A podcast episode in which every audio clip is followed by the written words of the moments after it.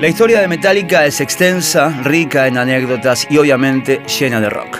Este podcast es una adaptación en audio del libro Nacer, Crecer y Morir de Metallica, volumen 1, escrito por Paul Branigan e Ian Wingwood, editado en Argentina por la editorial Malpaso y realizado con permiso y colaboración de la misma.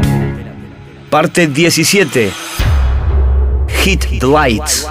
Comprometidos ya en su alianza para hacer música, una de las tareas más complicadas para Ulrich y Hetfield era dar con un nombre. Naturalmente, a Lars no le faltaban propuestas, pero James Hetfield no vio nada que le llamara la atención en la extensa lista que le pasó Ulrich.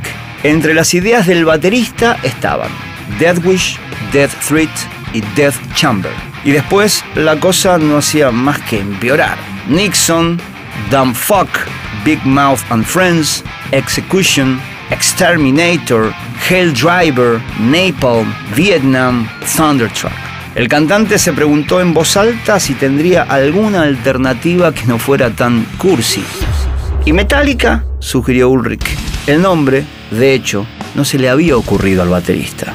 En el verano de 1981, Ron Quintana, el amigo de Ulrich de San Francisco, inspirado por el lanzamiento de la hermana metálica de Sounds, la revista Kerrang, la primera dedicada en exclusiva al género y bautizada así en honor al ruido que generaba una guitarra eléctrica saturada, se había decidido a fundar su propio fanzine dedicado al heavy metal. Metallica estaba en la lista de posibles nombres para bautizarlo. Cuando Quintana buscó el consejo de su amigo ante semejante decisión, el oportunista danés tomó nota mental del nombre y a continuación le comentó a su colega que Metal Mania tenía bastante empuje. Tiempo después, con Lemmy de Motorhead echando chispas por los ojos en la portada fotocopiada del primer número de Metal Mania, Ulrich supuso que a Quintana ya no le servirían de nada los nombres descartados de su lista. James Hetfield, tras aprobar el nombre Metallica, se puso manos a la obra para diseñar el logo. A pesar de que Hetfield y Ulrich seguían avanzando en la constitución de su unión creativa, Brian Slagle no podía evitar sentir una progresiva inquietud sobre su participación final en la recopilación que tenía planeada. Al final tuvo que llamar por teléfono a Ulrich para decirle que John Cornarens y él habían reservado hora para la masterización del álbum en los Bijou Studios de Hollywood. Si Lars no cumplía con el plazo límite, se quedaría fuera.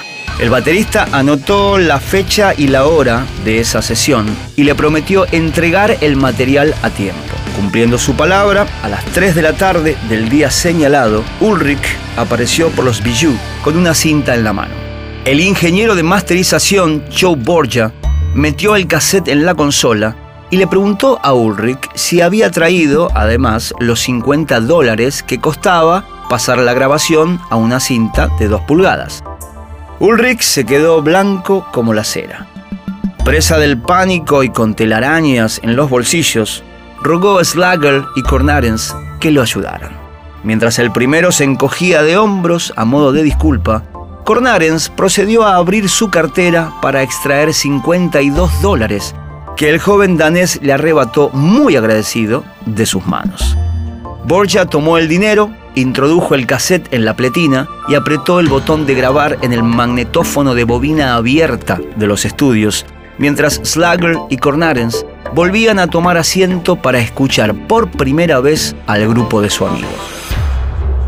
Hit the Lights tenía su origen en una canción inacabada de Leather Charm, obra de Hetfield y de Hugh Tanner. A pesar de que el título estaba robado del Shoot Out the Lights de Diamond Head y la clave y el tempo de Motorhead en manos de Hetfield y Ulrich, todo eso adoptaba una forma interesantemente corrosiva. Al principio, como en todo lo relevante, se hace el caos. Un barullo de guitarras que se retuercen subiendo el volumen y la densidad un estruendo de tom-toms y luego una guitarra solista embiste contra todo gracias a un riff propulsado de modo irresistible. No life till leather, we are gonna kick some ass tonight, brama Chant Hetfield, profiriendo unas letras de encefalograma plano que no dejan de atrapar con su ingenuidad. Se trataba de una fantasía de dormitorio basada en las experiencias de la pareja como espectadores de conciertos en ese momento. Por supuesto, Metallica no tenía fans vociferantes ni delirantes ni nada que se le pareciera. Pero como declaración de intenciones, la canción ciertamente deslumbraba con su claridad y su ambición. La producción era muy floja y la voz de James bastante chillona, pero ¿a quién le importa?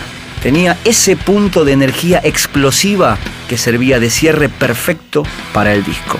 No fue hasta unas semanas después que Lars Ulrich les confesó a sus amigos lo cerca que había estado Metal Massacre de quedarse con nueve temas y no de diez. De la emergente continuidad del metal underground de Los Ángeles.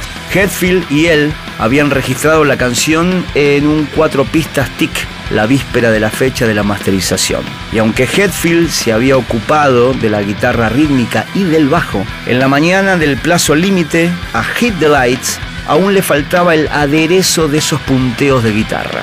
Desesperado, Ulrich recurrió a un dotado guitarrista jamaiquino, Lloyd Grant, con el que había tocado a comienzos de ese año. Y mientras se comenzaban a supervisar las fases iniciales del proceso de masterización del disco, Ulrich y Hetfield todavía estaban sentados en el cuarto de Grant, contemplando al guitarrista clavar un solo al primer intento.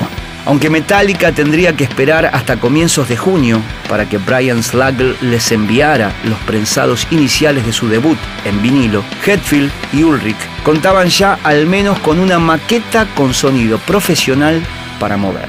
Eso sí, aunque Hetfield podía suplir a un bajista y tocar además la guitarra rítmica en el marco del estudio, tanto él como Ulrich reconocían que, para llevar su incipiente unión más allá de los límites de la música enlatada y pasearla por Sunset Strip y donde fuera, Metallica necesitaba una inyección de sangre fresca. Para el puesto de bajista, Hetfield fue conservador y lanzó sus redes lo más cerca posible.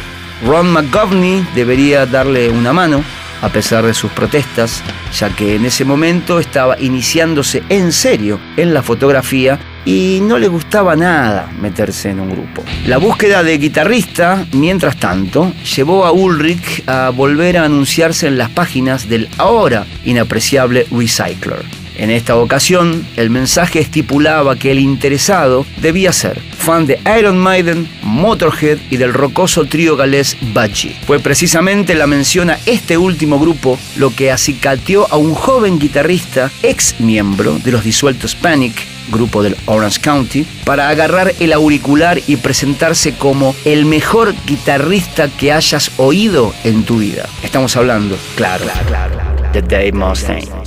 En el próximo episodio seguimos adentrándonos en la historia de Metallica en esta adaptación de Vorterix.com a un podcast del libro Nacer, Crecer, Metallica, Morir. Suscríbete en las redes sociales de Vorterix y en tu plataforma de audio preferida para recibir los recordatorios de cada nuevo capítulo.